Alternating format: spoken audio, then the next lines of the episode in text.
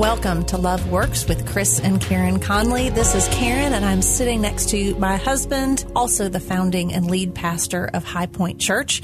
And we are jumping into a new topic today. Chris, tell us, what are we going to be talking about? We're going to be talking about the person of the Holy Spirit over the next eight to 10 podcast. Oh, I thought I was your Holy Spirit. More times than I would like to admit, yes, you do have this incredible ability to speak quickly that is convicting also. Well, in all seriousness, we are really going to take one of the most important doctrines. This first broadcast will really be big brushstrokes, but we want to go ahead and also in subsequent sessions together break it down so that we can truly understand the significance and the value that the Holy Spirit has in our lives. Maybe to just get us started today, Chris, what are the basics? When we think about the basics, I want to start with a definition. So let me just read the definition and then we'll break it down into five individual statements and then we can talk about those one by one. The definition is this The Holy Spirit is co equal with God the Father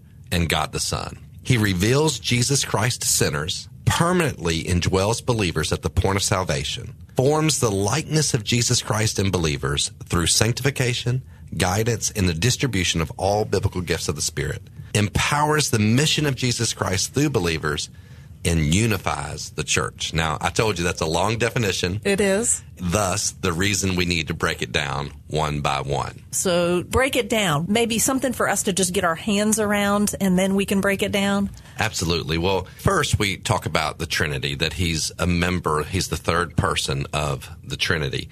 But then we talk about that he reveals Jesus Christ to sinners. And what's so important about that is that you would think the easiest, most obvious thing in the world would be for us to understand that we're sinners. That word sin is the Greek word hamartia, and it means that we've missed the mark. We've not hit the bullseye. And as we think about this, none of us think we're perfect. All of us, we know that we stumble in countless ways, yet we don't understand our sinfulness from God's perspective. So it requires the Holy Spirit to show us that that sin separates us from God. And that we once were, when you go all the way back to Adam and Eve, we were created to have a relationship with God. When sin came into the world, that sin separated Adam and Eve from God. And then God went and said, Adam, where are you? He's looking for them and then in finding them, he kills the animals, he sheds the blood, he makes a covering for their sin and atonement for their sin and restores the relationship. He brings them back into relationship with himself. So when we look at this, he reveals Jesus Christ to sinners. He makes us understand first and foremost that we have a need and that we are sinners, that we are separated from God, that we must be forgiven but then also begins to reveal who Jesus is as the Savior of our need. Well, it makes sense the way that you just said that in this culture, not just in the 21st century, but as long as man has walked this earth, sin has been here once sin entered the world, that we can just look at each other and realize, you know, I mess up and you mess up. So sure, yeah, we're all sinners, big deal. But like you said, we have to have God's perspective on that. And that's what the Holy Spirit reveals to us. That fact that we mess up is significant in our walk with the Lord, that that has to be atoned for. And that is why we need the Son of God. And so that's one of his roles is to reveal Jesus Christ to us as sinners, that we need him. And that revelation comes through the Word of God. It says faith comes by hearing and hearing by the word of God. We want to make sure we understand the significance that the Holy Spirit has enlightening the Word of God, bringing light to the Word of God so that we can have that revelation both of our sinfulness and of Jesus as our Savior. That's one of his roles. He is revealing Jesus to sinners. But what else does the Holy Spirit do? The second part of this definition says he permanently indwells believers at the point of salvation. Permanently is a very strategic and important word there. We believe that our salvation is eternal that we cannot lose our salvation. And so when we ask for forgiveness, we repent of our sin, we place our faith in Jesus Christ, we receive the gift of the Holy Spirit at that moment. And the Holy Spirit permanently indwells us. And when He indwells us, He seals our salvation and He secures our salvation. And we can't lose it because now the third person of the Trinity is living within us for the purpose of now sanctifying us and growing us in our walk with God. So he permanently indwells us at the very point of salvation. Whenever you look at the word save or saved in the Greek language, it's in the perfect tense, and that means it's a point in time experience with continuing results. So salvation happens at a specific point in time. The continuing results occur because you are permanently indwelled by the Holy Spirit that word permanent is something that some people struggle with. And I know that we'll have people that come and they're not sure. I was saved, but now I'm not. So, how does the Holy Spirit play into that? And is there something scripturally they can go back to to go, you know what? I know that that was permanent. Right. Well, sometimes there's a misunderstanding. That misunderstanding can curb through the parable of the soils, mm-hmm. that sometimes the seed falls beside the road Sometimes it falls on rocky soil. Sometimes it falls among the thorns. And there are times that when that happens, when that seed does not fall on good soil, then that person, they may have made a decision to trust Jesus Christ, but it didn't fall on good soil. Mm. So it feels like they lost their salvation, but they didn't lose their salvation. They never really had the seed of the Word of God fall on good soil. They never truly understood what it meant to repent of their sin, place their faith in Him, and begin to walk with Him. 1 John 5:13 it says these things are written so that you may know that you have eternal life. Really the evidence of eternal life is that we bear fruit, more fruit, and much fruit. And it's the Holy Spirit that enables us to bear that fruit because it's the Holy Spirit that enables us to abide in Him. And when we abide in Him, we bear much fruit.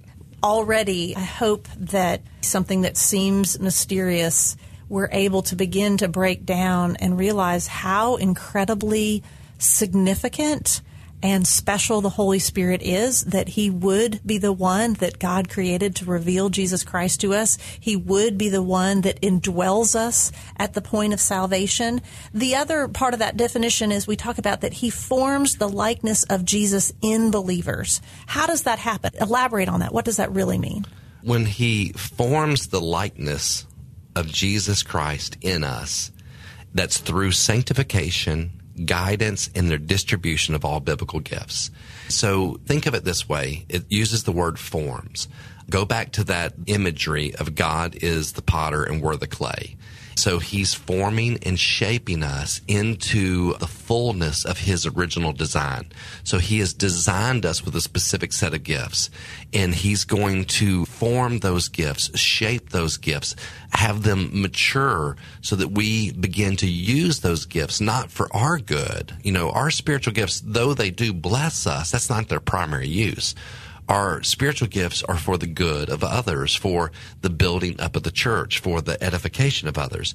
What we need to understand is in Philippians 1 6, it says, He who began a good work in you will perfect it until the day of Christ Jesus. And so that's where that forming of Christ in us, we are growing up in the likeness of Christ. Our character is being conformed to his character. The Holy Spirit is guiding us in that process by bringing us into remembrance of all truth, convicting us of sin, judgment, and righteousness. And the Holy Spirit gives us the promptings of the Holy Spirit to be able to understand what wisdom is and make wise decisions. So all of this, it's a maturation process. It's just like a child going through the various stages of childhood development into early adolescence, into a young man, into a young woman. We are growing up to become men and women of God. You think about it in this context anybody who has begun a relationship with Jesus, there comes that point where you think, I think there's more to this. I want to grow. I want to be closer to the Lord. And how do I do that? That we need to have that awareness that the Holy Spirit does reside in us and He is the one that is helping us to take that next step. We talk about sanctification, you becoming more like Jesus, and the Holy Spirit is who we have been given to help us take each and every step that we are going to take to be more like Jesus. So again, a lot of time you just hear the word Holy Spirit or you sing it in a song. And what we hope to do through this series is to help us to remember or maybe for the first time understand that his position and his importance in the Trinity is critical and should not be minimized. And we must take advantage of the gift that he is to us so that we can continue in that sanctification process. Well, and as we break down this definition and we go into future podcasts, we'll probably spend a session on each one of these because mm-hmm. as we look at this one that he forms the likeness of Jesus Christ in us and he does that through sanctification, guidance and the distribution of all gifts. There is so much to talk about there. A little reminder here this is session one on the person of the Holy Spirit. So we're just trying to give it to you in a concise definition, but then we'll break it out further later that is hopefully going to be a great gift to everybody because again, even if you hear something you think, I don't know that that's really how I understand that. For us to go back when we break it down and go, okay, here's scripturally where this truth comes from. This is how this came a part of this definition. This definition isn't in the Bible, but this comes packed from scripture as to what really is the role of the Holy Spirit and why did God give us the Holy Spirit. So we've talked about him revealing, him indwelling us, how he forms the likeness of Christ in us. He also empowers the mission of Jesus Christ through believers. When we think about the Great Commission that we're to go into all the world and make disciples, disciples. What's a disciple? A disciple is a learner and follower of Jesus Christ. So as we think about that, that's impossible in and of ourselves. Mm. And apart from the Holy Spirit, the scripture says we can do nothing. But what we actually are very good at doing apart from the Holy Spirit is trying to fulfill our mission instead of God's mission. Really, our mission is just built around our own sense or definition of happiness. So, what the Holy Spirit does, He takes us from our agenda to God's agenda.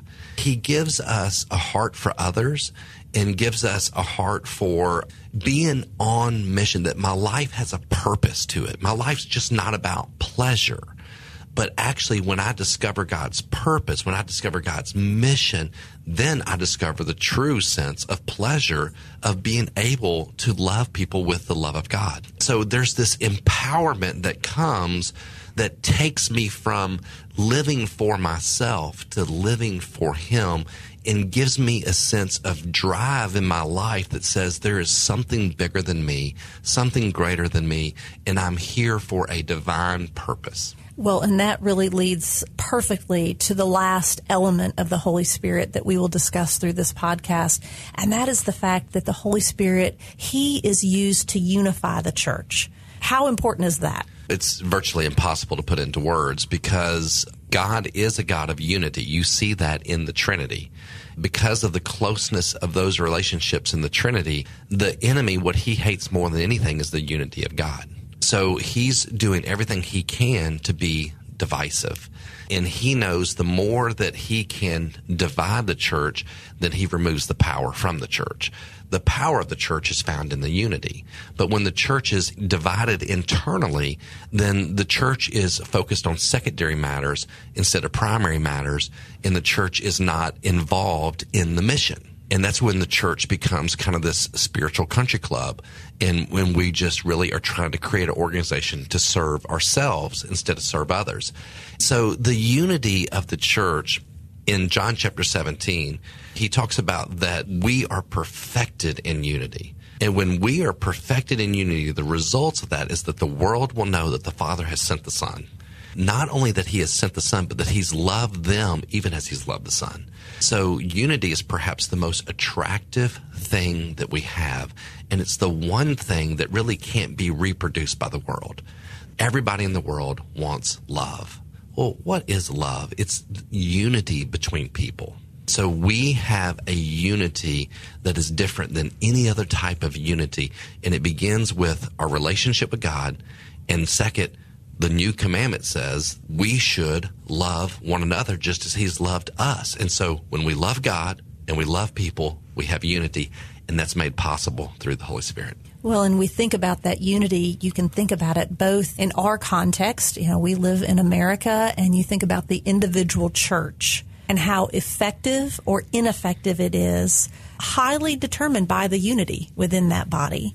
And then you also think about that in the global context. And I think about being on the mission field and how you may not even be able to communicate in the same language as somebody, but by the gift of the Holy Spirit within us, that there is this beautiful unity. I remember us being in Uganda and we might not have understood, minus the interpreter, anything that was going on in that service. But man, when you worshiped, you knew that you were unified, that it was the same God and the same Holy Spirit Spirit living within them that lived within us. So the application is both right here, right now in our church as also in the church proper throughout this world. So we've tried to break down, and again, this is the big paintbrush. This is the big stroke to give you a picture of who truly is the Holy Spirit. And we've looked at five different ways that the Holy Spirit works, that He reveals, He indwells, He forms, He empowers, and He unifies. And like you said, we're going to dive deeper into each and every one of those in our subsequent sessions together. I know that you are someone who likes memorable statements. You're someone that helps people all the time to kind of let's boil it down and not make it so complicated. So if you could shorten all that and you just needed to say to someone, okay, who is the Holy Spirit? Is there a shortened version you can give us for those that like the taglines? Absolutely. I would say that the Holy Spirit reveals Christ to us, forms Christ in us, and empowers the mission of Christ through us. So think of it this way Christ to us, He reveals Christ to us, forms Christ in us, empowers the mission of Christ through us. That's it in three simple statements. And I think hopefully, even as simple as they are, it speaks to the magnitude of how important He is as the Holy Spirit and how worthwhile it is for us to truly come to a proper understanding and to not neglect anything that God has for us. So, this will bring us to the conclusion of our introduction on the Holy Spirit, but I hope that your appetite has been whet to follow along with us and learn as we dive into other sessions about the Holy Spirit. And we hope that you'll join us next time. In the meantime, you can find more information at highpointmemphis.com or you can follow either one of us on our blogs. I'm at KarenConlee.com, Karen with an I, Conlee, C O N L E E, and ChrisConlee.net. Whatever you do, we want you to remember this love God plus love people equals love works.